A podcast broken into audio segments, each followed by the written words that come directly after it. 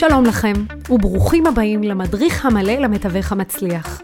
אני מיכל אביב, מאמנת ויועצת עסקית, מומחית בעבודה עם מתווכים ומשרדי תיווך. ערוץ הפודקאסט הזה נועד לכל מי שרוצה להצליח בתיווך ולאורך זמן. כאן נדבר על עולמו המרתק של ענף התיווך, ונספר את כל הסודות הכמוסים של המתווכים המצליחים בארץ ובעולם.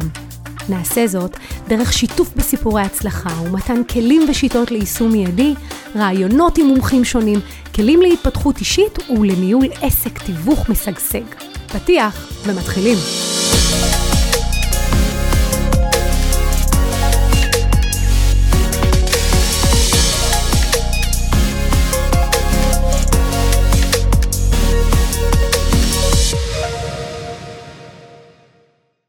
בפרק של היום נדבר על האתגרים בנושא ניהול פיננסי.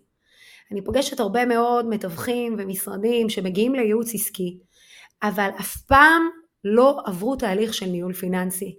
יש להם עסק תיווך שאין לו מלאי ומתבסס בעיקר על קונים, ולכן הוא ספקולנטי. הם לא עובדים עם תחזית, אין בקרה ומדידה, לא מבינים שהעסק הוא תנודתי וגם עונתי. רוב המתווכים ובעלי המשרדים שאני מכירה הם בעלי מקצוע מצוינים, אבל בצד של ניהול העסק, אפס, יש מה לשפר. הם חיים בעיקר על המחזור ולא שמים דגש על הרווחיות. תוסיפו לזה תחרות שמביאה גם לפשרה בעמלה, והנה, יש לכם גם שחיקה ברווחיות הזו. ולכן החלטתי שחשוב לשים דגש על הדבר הזה, ונושא ניהול פיננסי הוא נושא חשוב מאין כמוהו. ולכן החלטתי לזמן את המומחה מבחינתי, אריאל אברבוך, הבעלים של Profit First ישראל. מה העניינים אריאל?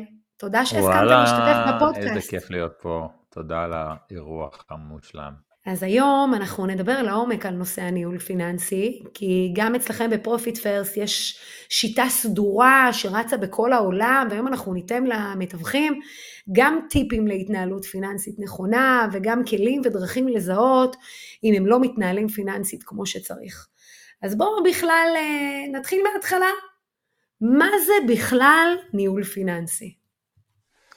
אני אגיד לך מה זה, מה זה לא. זה לא הדברים המפחידים האלה של מלא אקסלים ותוכנות מסובכות וכל הקשקשת הזאת שאנחנו לא מבינים בה וכל המונחים המורכבים האלה של פריים וכל הדברים שמסבכים אה, אה, אנשים ובעלי עסקים. זה אשכרה לדעת כמה כסף יש לך בבנק, לא בדוחות אצל רואי החשבון ולא בכל מיני אה, קבצים נסתרים, כמה כסף יש לך בבנק עם מה אתה יכול להתנהל, כמה נשאר לך, ואיך מגיעים למצב שכל הזמן יש לך שכר שאתה יכול למשוך שהוא יציב והוא קבוע, שיש לך כסף לשלם לרשויות, שיש לך מספיק להוצאות של המשרד תיווך שלך, ושיש לך רווח כמו שצריך. והשיטה שאנחנו uh, מלמדים, לא סתם קוראים לה Profit First, Profit First בעברית, רווח לפני הכל. רוב בעלי העסקים וגם המתווכים לא שונים מהם, מחכים שיום אחד יהיו כל כך מספיק לקוחות כדי שיישאר להם מהדבר הזה רווח. והשיטה אומרת, אז... אנחנו לא מחכים ליום אחד, אנחנו מביאים את היום הזה היום. אז קודם כל, על הדבר הראשון שאמרת, שהמתווכים ובעלי משרדים בכלל אה, מפחדים נורא מנושא האקסלים, זה נכון. בתור מי שליוותה מאות מתווכים כבר, הם אה, רואים אקסל אחד יותר מדי, עם קצת חישובים ונוסחאות, וזה מיד וואו וואו וואו, מאיפה באת, גדול עליי, מתנתקים מה שנקרא אה, מתוך השיח, ועכשיו צריך רגע שנייה לעצור ולהחזיר אותם בחזרה ולהסביר להם למה זה באמת אה, חשוב. אז קודם כל אני שמחה שאמרת שבאמת אה, לא מדובר פה באקסלים ונוסחאות ולא בקריאת דוחות, אלא באמת בצורה אמיתית להבין כמה העסק שלי מייצר ועם מה אני חוזר הביתה, ואני חושבת שהדבר החשוב ביותר הוא מה הכסף הפנוי האמיתי שיש לי לטובת השקעות בתוך העסק כדי שהעסק יגדל. הרבה מאוד בעלי משרדים פוחדים לקחת עוד עובד, פוחדים להתחייב לשיווק דיגיטלי, פוחדים לעשות uh, מהלכים של ייעוץ עסקי, משום שהם צריכים להכניס את היד לכיס והם כל הזמן חיים מהיד לפה וזה מפחיד אותם, הם כל הזמן נמצאים בחוסר ודאות וכמו שדיברנו על זה לפני, זה באמת כל זה כתוצאה מחוסר ניהול פיננסי, נכון? אז קודם כל אני רוצה להגיד לך שכמו שלא מלמדים אף פעם אה, אנשים איך להיות הורים, אה, בשביל לפתוח עסק במדינת ישראל לא צריך לדעת להתנהל פיננסית נכון, אתה רק צריך את בעלי המקצוע המתאימים שיפתחו לך את העסק. וברגע שבן אדם יש לו... כן, זה, את יודעת, זה, זה ממש כמו שלא מלמדים ילדים איך אה, אה, להתנהל נכון עם כסף, ואז הם הופכים להיות למבוגרים. זה לא משהו שאנחנו אשמים בו, זה לא משהו שאנחנו לא בסדר. אנחנו צריכים להבין שמעולם לא עצרנו לרגע אה, שמישהו ילמד אותנו את זה, וכשאנחנו כבר מבינים שאנחנו צריכים ללמוד את זה, זה בדרך כלל כשיש איזושהי בעיה. שאנחנו רואים שהמינוס בבנק גדל, שאנחנו לא מבינים למה זה קורה, כשאנחנו מכניסים יותר, זה האבסורד, זה קרה בעסק שלי, העסק הלך וצמח, העסק שלי עוסק בשיווק ובייעוץ עסקי ודברים נוספים, העסק הלך וצמח, ואמרתי יש לי יותר לקוחות, המחזורים גדלים, ההכנסות גדלות, למה אני לא רואה את זה בסוף החודש מקבל ביטוי בחשבון הבנק? התסכול הזה הביא אותי למצב שהלכתי לחפש שיטות שונות, כשמצאתי את Profit First החלטתי להביא אותה לארץ. אני אומר את זה כי אני רוצה שנייה אחת להסיר גם את האשמה. אף אחד לא לימד אותנו את הדבר הזה כמו שצריך. מי שמקשיב לנו ומרגיש תסכול, מי שמרגיש שבואי ברור לי שאני מגלגל סכומים יפים, למה אני לא מרגיש את זה בחשבון הבנק? אני רוצה שתדעו שאתם בסדר, אתם שייכים בסך הכל ל-99% מבעלי העסקים שם בחוץ. שלא הייתה להם הכשרה מסודרת בנושא הזה, ושכל פעם שניסו לעשות משהו, רק קיבלו חום וכאב ראש מאיזה תוכנה מסובכת או איזה אקסל מורכב, אה, וכבר יאללה, עדיף שלא נתעסק עם זה. אני רוצה להגיד לך אבל, שהסיבה שזה קורה, זה בגלל שהרבה מאוד אנשים אה, חוו תקופה שהם היו שכירים לפני שהם הפכו להיות בעלי עסקים או עצמאים או מתווכים או בעלי משרד. נכון. כשאנחנו נכון. אה, שכירים, החיים שלנו בהקשר הזה מאוד פשוטים. יש מה שנקרא ברוטו ויש מה שנקרא נטו. אנחנו מקבלים נטו לחשבון הבנק כשכירים, המעסיק משלם לפנסיה, משלם למס, כל מיני דברים שאנחנו אפילו לא מבינים. אנחנו יודעים כמה כסף נכנס לנו לחשבון הבנק ויודעים שעם זה אנחנו יכולים להתנהל. כשאנחנו עוברים, עושים את המעבר, מתחילים להיות בעלים של עסק, אנחנו מתחילים לקבל הכל ברוטו. והדבר הזה מאוד מאוד מתעתע ומבלבל, כי אנחנו מבינים שחלק גדול מהכספים שנכנסים אלינו לחשבון הבנק הם לא שלנו. חלק אנחנו צריכים לשלם איתם הוצאות של העסק, חלק שייכים למע"מ, חלק שייכים למס הכנסה, חלק לביטוח לאומי, אבל איזה חלק? ואיזה חלק מתוך הכספים האלה הוא שלי. וכשהכספים נכנסים לחשבון הבנק, זה מתעתע כי אני חושב שאני יכול להשתמש בהם. סיימתי, עשיתי עסקה מוצלחת, בסוף הקונה מעביר אליי את העמלה, אוקיי? נכנסו לי, לא יודע מה, 40 אלף שקלים לחשבון הבנק, אני מרגיש שיש לי 40 אלף שקלים בחשבון הבנק. נכון, השכל שלי יודע נכון. שזה לא נכון. זה קורה להרבה מתווכים. בהחלט, הם, הם עשו עסקה גדולה, והם עכשיו מושכים את כל הכסף. אבל רגע, רגע, שנייה. יש תשלום לרשויות, יש הוצאות שוטפות, יש כסף שצריך להישאר בעסק להשקעה, אבל כמו שאתה אומר בדיוק, אף אחד אף פעם לא לימד אותם את זה, ולכן הם ממשיכים להתנהל והם חיים מהמחזור ולא אה, מהרווחיות. והקטע הכי, אה, הכי הזוי זה שהרבה מתווכים ככה מתנהלים שנים, שנים, עד שבאמת, בדיוק כמו שציינת מקודם, משהו קורה, מגיעה הקורונה, או פתאום יש איזשהו משבר, או איזשהו שינוי בענף, ופתאום הם לא עושים עסקאות, ואז גם אין מאגרים בעסק, ופתאום, וואו, זה, מה קרה כאן? הם לא מבינים מה קרה, וזה משתק אותם. לגמרי. אז אני רוצה לספר ברשותך על מה, מה, מה החידוש בפרופיט פרסט, כי את, את הבעיה אנחנו מבינים. אמ, מי שמספיק מוכן להגיד לעצמו, אני החלטתי שאני פותר את זה, הוא זה שגם יחפש את המענה, ואני מאמין... וזה מה שקרה שרוב... לך, נכון? אתה הגעת לזה בגלל העסק. תספר לנו, לא. תספר לנו על זה. אז אני אספר לכם, העסק שלי הלך וצמח, העסק השני שלי, יש לי כמה עסקים, העסק השני שלי נקרא שיווק אכפתי, שהוא מלמד בעלי עסקים איך ליצור שיווק שהוא לא שיווק של אה, מניפולציות, שיווק שמרגיש מאוד מאוד נוח ונעים ועדיין הוא מאוד משגשג. והדבר הזה משך הרבה מאוד אנשים, כי אנחנו נמצאים כנראה בעידן כזה שלא בא לאנשים להרגיש שהם דוחפים, אבל הם כן רוצים למכור ולשווק בהצלחה.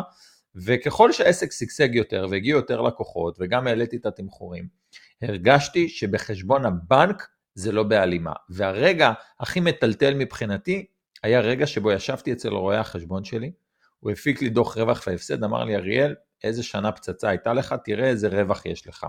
ואני זוכר שחשבתי לי בראש, מה זה הדבר הזה, הרווח הזה? הוא לא בחשבון הבנק, איפה הוא לכל הרוחות?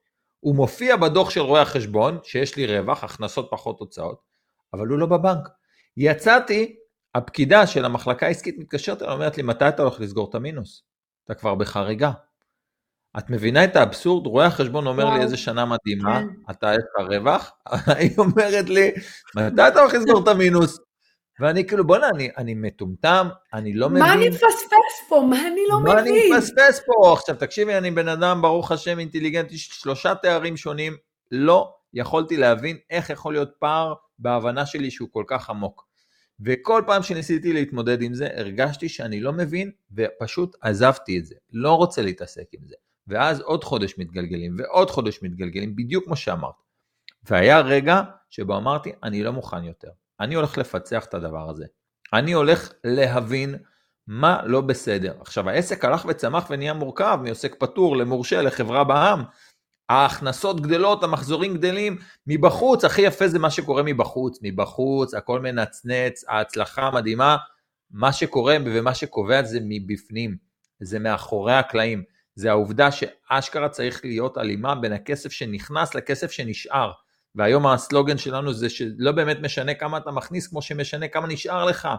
מה שחשוב כמה נשאר לך בכיס, בתכלס שהוא שלך, אוקיי?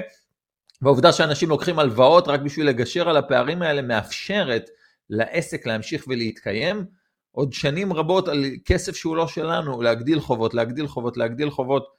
הבנקים בשמחה נותנים הלוואות וגובים את הריבית שלהם, וכך גם אחרים. ואז גיליתי את Profit First. עכשיו Profit First מה שהיא עשתה, היא באה עם קונספט שהם לא המציאו אפילו אותו, אני אפילו לא יכול להגיד שהם המציאו פה בשורה כמו שהם לקחו עקרונות שקיימים בהרבה מקומות אחרים ושילבו אותם ביחד לשיטה אחת מהממת. והיא מתחילה בזה שאנחנו עושים הפרד ומשול. מה הכוונה? הפרד ומשול. כן, מה הכוונה? הכוונה היא, אמרנו קודם שהכספים שנכנסים לנו לחשבון הבנק, אנחנו מבינים שהם לא שלנו. אבל של מי הם? חלק מהם שלנו, ברור, חלק זה מיועד לנו, אבל חלק גדול גם לא. איזה חלק? אז קודם כל ב Profit First יש חמישה אפיקים שאנחנו צריכים להכיר, ואנחנו נדבר עליהם. אפיק ראשון זה כסף שנכנס, אפיק שני זה כסף שמיועד לרווח, אפיק שלישי זה כסף שמיועד למשכורת עבורנו בתור המנהלים של העסק, זה שונה מהרווח, אני תכף אסביר את זה. האפיק הרביעי זה כסף לרשויות, מס הכנסה, מע"מ, ביטוח לאומי. והאפיק החמישי זה כסף להוצאות. ודרך אגב, הסדר שבו אמרתי את זה הוא גם הסדר החשוב. אחרי ההכנסות, קודם כל רווח, profit first. אחר כך שכר הנהלה, שזה שכר לעצמנו, זה לא שכר לעובדים אם יש עובדים בעסק. אחר כך זה רשויות, ואחר כך זה הוצאות. עכשיו, למה אני אומר שזה הפרד ומשול? תחשבי לעצמך משפחה של אה, חמש נפשות, שכולה צריכים לשים את כל הבגדים שלהם בארון אחד. ארון שאפילו אין בו מדפים. ארון אחד, כל הבגדים זרוקים בארון אחד, ועכשיו את צריכה ללכת ולהלביש את הילדה הקטנה. זה מה שקורה לכולנו כבעלי עסקים בחשבון הבנק. נכנס כל הכסף בבת אחת בגוש לתוך ארון אחד, חשבון בנק אחד. הדבר הראשון שאנחנו רוצים לעשות זה לעשות הפרדה. וקחי היום משפחה עם חמש נפשות, יש לה חמישה ארונות, כן? כל אחד יש לו את הארון שלו, זה לא נשמע כזה מדהים כשאנחנו מדברים על ארונות, אבל אם אני אגיד לך שבשיטה אנחנו פותחים חמישה חשבונות בנק, אז מי וואו. ששומע את זה בפעם הראשונה הוא נבהל. כשאני שמעתי את זה בפעם הראשונה אמרתי, זה לא בשבילי, חברה בעם, מה, סיפור. אבל כשחושבים על זה, בדוגמה של הארונות מבינים שיכול להיות כיף מאוד גדול אם ברגע שנכנס לי כסף, אני מיד מעביר כספים לרשויות ואני יותר לא נוגע בזה, לא מתעסק עם זה. אני יכול להגיד לך שמאז שהטמעתי את Profit First, לא התעסקתי בנושא הזה של הרשויות, לא קיבלתי הפתעות מס, אם אי פעם קיבלת, או מי שמקשיב לנו קיבל, בטוח שהרואה חשבון מתקשר, אומר, תקשיב, יש לך עכשיו, צריך לשלם עוד איזשהו חוב למס הכנסה, עוד 5,000 שקל. שבוע שעבר אני מדברת עם מתווכת, שמספרת לי שהייתה לה, ככה, תקשיב, באותה נשימה, הייתה לי שנה מצוינת. אני חושבת השנה הכי טובה בקריירה שלי, המתווכת הזו מתווכת שבע שנים, אוקיי? באותה נשימה שהיא אומרת לי את זה, היא אומרת לי, אני אומרת לה, וואו, איזה יופי, מדהים, היא גם אמרה לי את הסכום, ואז היא אומרת לי, אבל אל תשאלי, יש לי למעלה מ-200 אלף שקל לרשויות. השאלה הראשונה שעלתה לי בראש זה, איך את מגיעה למצב הזה? איך לא תכננת מקדמות? איך עכשיו את מופתעת בדצמבר? איך את עכשיו בשוק, לא מבינה איך הכסף הזה אמור להיות? מה, לא ידעת שהרשויות ידרשו את הכסף? כמובן שאת כל השאלות האלה שמרתי לעצמי, אבל זה כל פעם הדבר הזה, כי זה בדיוק מה שאתה אומר. זה בדיוק הבלאגן הזה, ופתאום ההפתעה הזו, אבל הם באים כל שנה, אני גם אמורה לשלם להם לאורך כל השנה, זה לא אמור להיות מפתיע. וכאן אתה אומר לי, בעצם אני צובע את הכסף, יותר מזה, אני מעביר את הכסף לתוך חשבון בנק שמיועד בדיוק לזה, כדי שאין שום... אני לא רואה שום... אותו בכלל. אני לא כן, לא רואה אני, אותו. כן, אני מעלים בדיוק. אותו ממני. בדיוק. זה קצת כמו מה שאמרתי קודם עם השכיר, אני לא מתעסק עם זה. בואי ניקח לדוגמה, ככה רק דוגמה מספרית, רק שנבין, בואי נניח שאנחנו אנחנו בפרופיט פרסט, מה שאנחנו יודעים לעשות זה בעצם לתפור לכל עסק כמה הוא צריך לשים בצד. לכל אחד מהאפיקים, שזו בעצם החוכמה. אבל בואי נניח שאנחנו מחליטים שעסק מסוים צריך לשים 10% ממה שנכנס לו עבור הרשויות. אז אם העסק הזה עשה עסקה של 40 אלף שקלים, 10% מזה ילך לחשבון עבור הרשויות. והרשויות יורידו כבר משם, אנחנו אפילו עושים הוראת קבע שיורידו משם, הוא לא רואה את זה. מיד ירדו לו 4,000 שקלים, יש לו עכשיו 36 אלף שקלים בחשבון להתעסק איתם.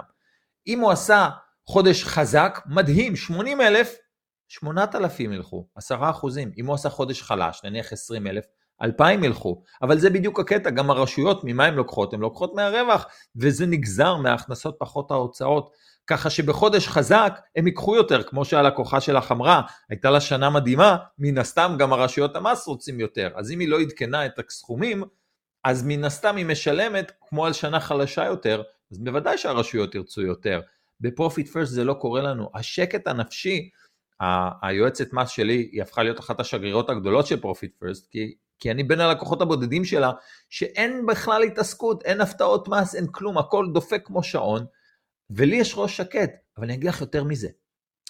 יש לי לקוחה שהטמענו אצלה Profit First, שפתאום התקשר אליה רואה החשבון ואמר לה, תקשיבי, אנחנו עשינו טעות. מסתבר שצריך לשלם עוד 12,000 למס הכנסה, או מע"מ, אני לא זוכר כבר מה הוא אמר. עשינו טעות, אני מתנצל, זו טעות שלנו, אני כבר ביררתי איתם, אפשר לחלק את זה לתשלומים. היא אמרה לו, אין צורך, אני מעבירה לך עכשיו את ה-12,000. היא אמרה לי, אני חיכיתי לשיחה הזאת, אתה יודע למה אריאל? כי ה-12,000 האלה ישבו לי בחשבון רשויות. ראיתי אותם יושבים שם, אני ידעתי שהשיחה הזאת תגיע. את מבינה את הקטע? אני ידעתי שהוא טועה. אני ידעתי שהשיחה הזאת, קיוויתי שהיא לא תגיע, ושאני עשיתי טעות ושיש לי אקסטרה, אבל כשהוא התקשר, אני ידעתי שהשיחה הזאת תגיע. וזה מה שיפה. עכשיו, שוב, רשויות זה רק דוגמה אחת, פשוט דוגמה מאוד טובה, כי זה משהו שמלחיץ אותנו, ומעמיס עלינו, וקנסות, ואנחנו לא רוצים את ההתעסקות הזאת. אבל אני אגיד לך יותר מזה, השיטה נקראת Profit First, רווח לפני הכל. ואני אגיד לך למה. אנחנו לא הקמנו את העסק הזה בשביל לשלם לכולם ושבסוף לנו לא יישאר, אוקיי? Mm-hmm. והמתווכים הם עם מדהים, וכזה שכל הזמן תקוע בין הפטיש לסדן, הרי רוב בעלי העסקים יש להם לקוח אחד, המתווכים כל הזמן צריכים לעשות שידוך בין נכון, המוכר. נכון, יש להם שני לקוחות בו זמנית. בדיוק. נכון זה, מאוד. זה, זה, זה, זה, זה הרבה יותר מאתגר, זה הרבה יותר קשה, זה מצריך באמת המון.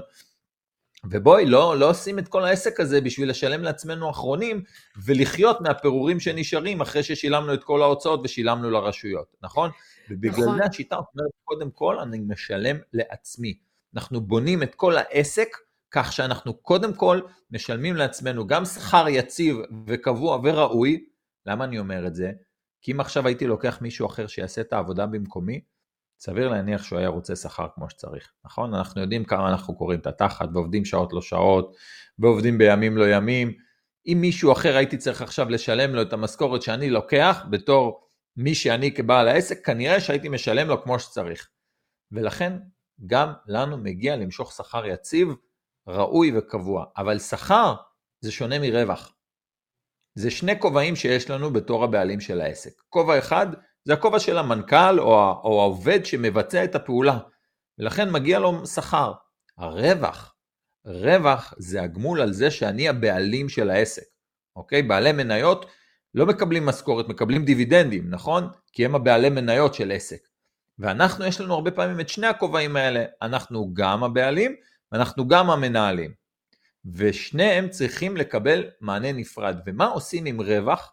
ב-Profit First, תחזיקי חזק, זה משהו שרוב בעלי העסקים לא חושבים עליו בכלל. את יודעת מה עושים עם הכסף שיושב ברווח? דבר עליי, דבר עליי, כן. מה שפאקינג בא לנו. שזה משהו שאנשים בכלל לא מבינים. אשכרה לקנות משהו לעצמנו, מתוך ההבנה שמשכורת משכנו, שילמנו לרשויות, שילמנו להוצאות, וזה כסף שלא בא על חשבון שום דבר אחר. כי תמיד יש לנו כבעלי עסקים את התחושה שאם אני קונה משהו, ואני לא מדבר על קונה משהו לעסק, אני לא מדבר על השקעה, אני מדבר על אשכרה כסף טהור ללכת לקנות לעצמך מה שאתה רוצה, זה לא משנה אם זה 30 שקל וזה מנת פלאפל, ולא משנה אם זה 300 אלף שקל וזה רכב יוקרה.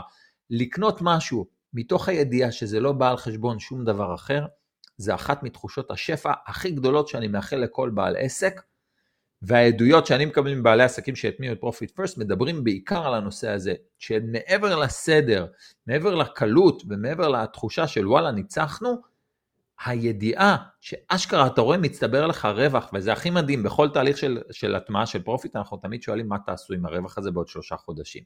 אז אנשים מדברים על, לא יודע מה, מישהי עשתה עכשיו קעקוע, מישהו אחר רוצה חופשה משפחתית, מישהו אחר, לא משנה מה. המחשבה שהעסק מתגמל אותך ועובד בשבילך, ולא אתה זה שעובד בשביל העסק, היא פשוט משחררת, ואני רוצה להגיד לך שכל בעל עסק צריך לעשות את זה היום. היום, לא מחר, אפילו אתמול. עצרנו לרגע כדי לספר לכם על קבוצת הפייסבוק מתווכים משתפים בידע וכלים, שנועדה בשביל שיהיה לכם מקום לשתף, לשאול ולקבל עוד הרבה מידע על התחום. לבעלי המשרדים קיימת גם קבוצת פייסבוק נפרדת שנקראת משרדי תיווך קבוצת הנהלה. בקבוצת המנהלים תמצאו תכנים ייחודיים בנושא גיוס סוכנים, חניכה, שימור וניהול משרד. אז חפשו בפייסבוק והצטרפו. ועכשיו, בחזרה לפרק.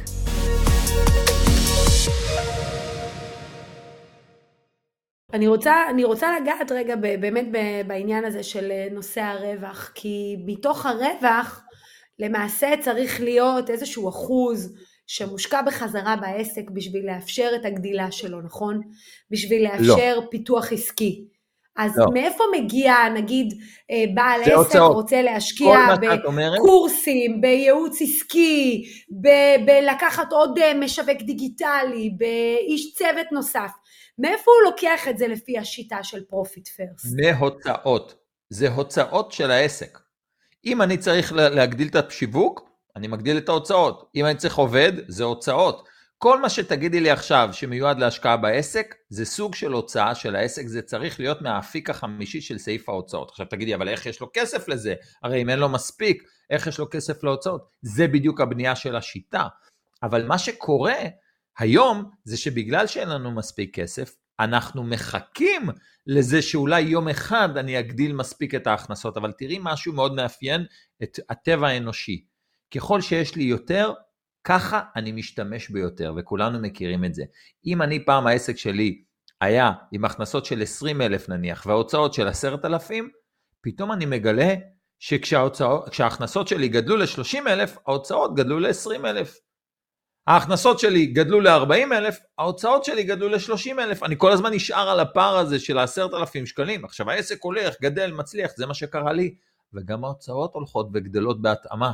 ולכן אנחנו ב Profit First קודם כל עושים איזשהו קיבוע של רווח ושכר שהם לא קשורים להוצאות של העסק, ואז מדברים okay. על אוקיי. הגדלה של העסק. זאת אומרת, מראש נכון. אנחנו מעגנים את הרווח, ואנחנו נכון. מעגנים את המשכורת, נכון. ומה קורה עם ההוצאות מאוד מאוד גבוהות בעסק, שהן אלה שבעצם שוחקות את הרווחיות, אז האם אתם קודם כל מתבוננים על ההוצאות, מצמצמים את ההוצאות, ואז חוזרים בחזרה למשכורת ורווח, או, או מה? אז קודם כל, קודם כל אני אגיד לך משהו, אה, שגם חברת Profit First, Profit First היא שיטה שפותחה בארצות הברית, היא מבוססת על רב מכר שכבר מכר מעל מיליון עותקים, והיא באמת הוטמעה בהרבה מאוד מדינות בעולם, ואנחנו הבאנו אותה לארץ. מה שהם עשו זה דבר מדהים, הם הלכו וחקרו אלפי חברות, לא עשרות ולא מאות, אלפי חברות, שם בארצות הברית אמנם, אבל אלפי חברות, ואפשר להשליך על זה גם לארץ, והם בדקו מה מאפיין חברות שהן מצליחות לאורך זמן. לא רק כאלה שהן שורדות, אלא כאלה שהן מתנהלות כלכלית נכון, והן נשארות בחיים לאורך לפחות עשור או שניים. מה מאפיין אותן מבחינת חמשת האפיקים שאמרתי. זאת אומרת, כמה הן מפרישות להוצאות? כמה הן מפרישות לרשויות? כמה הן מפרישות לשכר ההנהלה שלהן? כמה הן משאירות בצד לרווח? והתחילו לגלות שיש ממוצע מסוים. הרי אנחנו כל הזמן חושבים שכל עוד ההכנסות יותר גבוהות מההוצאות, אז אנחנו בסדר, אבל זה לא נכון. כי ברור לך שאם ההוצאות שלי הן 90% מתוך ההכנסות, אז המצב שלי הוא לא טוב. כי אפילו אם אני מכניס 100 אלף בחודש, אבל יש לי 90 אלף הוצאות, בואי, זה בדיוק כמו עסק שעושה 20 אלף וההוצאות שלו 10,000, מה ההבדל? זה בדיוק אותו דבר. אז מה זה אחוז הוצאות בריא? האם עסק שההוצאות שלו זה 70 אחוז, האם זה בריא? האם 50 אחוז זה בריא? האם 30 אחוז זה בריא? ברור לנו ש-10 אחוזים זה מאוד מאוד קשה שיהיה עסקים כאלה, יש, אבל זה מאוד קיצוני. מה זה אחוז בריא? זה מה שהם עשו, הם חקרו אלפי חברות וראו מה זה אחוז בריא. והם גילו שבחברות, אני אקח כרגע סתם, חברות שעושות, או עסקים שעושים עד מיליון שקל בשנה, אחוז ההוצאות הבריא זה 30 אחוז. עכשיו אנחנו יכולים לתפוס את הראש ולהגיד, מה?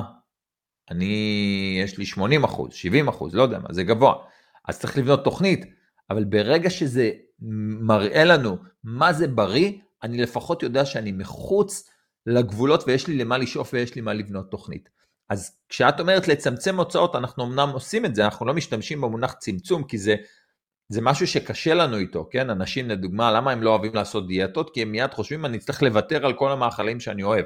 אז ברגע שאומרים למישהו, אתה תצטרך לצמצם הוצאות, אני מיד מרגיש שאני הולך למנוע מעצמי משהו, ובפרופיט פרסט אין דבר כזה, כי אני לא הולך למנוע מעצמי, אני אשכרה הולך לשלם לעצמי שכר קבוע ורווח.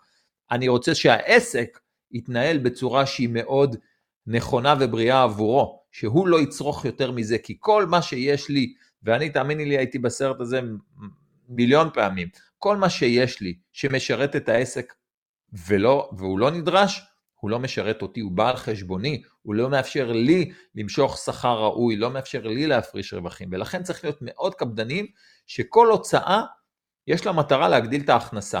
והרבה פעמים כן, יש הוצאות שאנחנו מביאים, לפעמים ממקום של אגו, לפעמים כי אנחנו חושבים שצריך. היה לי מישהו שהיה אמנם יועץ משכנתאות, שזה קצת קרוב לתחום, שהוא היה בטוח כשהוא נכנס לתהליך של Profit First, שהוא חייב את המשרד הענק שהיה לו. היה לו משרד ענק שהיה באמת הוצאה מאוד מאוד כבדה. אני לא בא ואומר למישהו תצמצם או תוריד. אני מראה את המספרים, הוא לבד מסיק מה הוא צריך לעשות.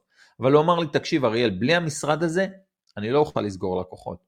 אני חייב שכשלקוח מגיע, תהיה פקידה שתקבל אותו בכניסה עם כוס קפה, ו, אה, ואז הוא יסגור את העסקה, הוא חייב להרגיש שהוא בזה. אני לא פיקפקתי, אבל השאלה היחידה ששאלתי אותו, האם הוא באמת צריך שמונה חדרים כשהם שלושה אנשים. ואז לאט לאט הוא חשב על זה, טק טק טק, הוריד, שינה וכולי. היום אני יכול להגיד לך, היום אין לו בכלל משרד, אוקיי? יש לו הכל, הוא סוגר בזום. לא שאני אומר שזה מה שצריך, אני רק אומר שנשברו לבן אדם האמונות. והעסק כן. שלו עבר ממצב שמעסק שהיה עושה 40 אלף הכנסות, עם, עם, אה, סליחה, הוא היה עושה 60 אלף הכנסות עם 40 אלף הוצאות, הוא עושה 80 אלף הכנסות עם 20 אלף הוצאות. וואו, אומרת, זה שינוי מהותי. תקרת, בדיוק, הוא שבר גם את תקרת הזכוכית, אבל גם את רצפת הזכוכית, אנחנו קוראים לזה. כלומר, מה שנשאר לו זה עצום. זה שהוא הגדיל את העסק מ-60 ל-80 זה לא משנה. הפער שקרה לו בדרך הוא עצום. הוא מ-80... שם יושב הרווח. בדיוק, הרווח שלו הפך להיות 60 אלף. אני רוצה, אני רוצה לשאול שאלת תם, ולהגיד, רגע, בסדר, אז השיטה הזו אה, בדקה אלפי עסקים, אבל אני, אני מתווך, אני עסק של אדם בודד. כמה הוצאות כבר יש לי? אני עובד מבתי קפה, או לא משנה, יש לי משרד קטן, וכמה אני כבר ההוצאות שלי? למה אני בכלל צריך ניהול פיננסי? זה לא, זה לא נוגע אליי, אני לא משרד עם אופרציה וסוכנים, אני לא חברה גדולה. מה אתה אומר לו? קודם כל, את יודעת, זה כמו שאלה ששואלים אותי, יש כאלה ששואלים אותי, תגיד, אה, מתי השלב הנכון להטמיע את Profit First? כשזה עסק מתחיל, כשזה עסק מתקדם? ואני תמיד אומר, זה, ה Profit First זה אורח חיים בריא. זה אורח חיים בריא. מתי כדאי להטמיע אורח חיים בריא? כשיש לי סוכרת ולחץ דם גבוה?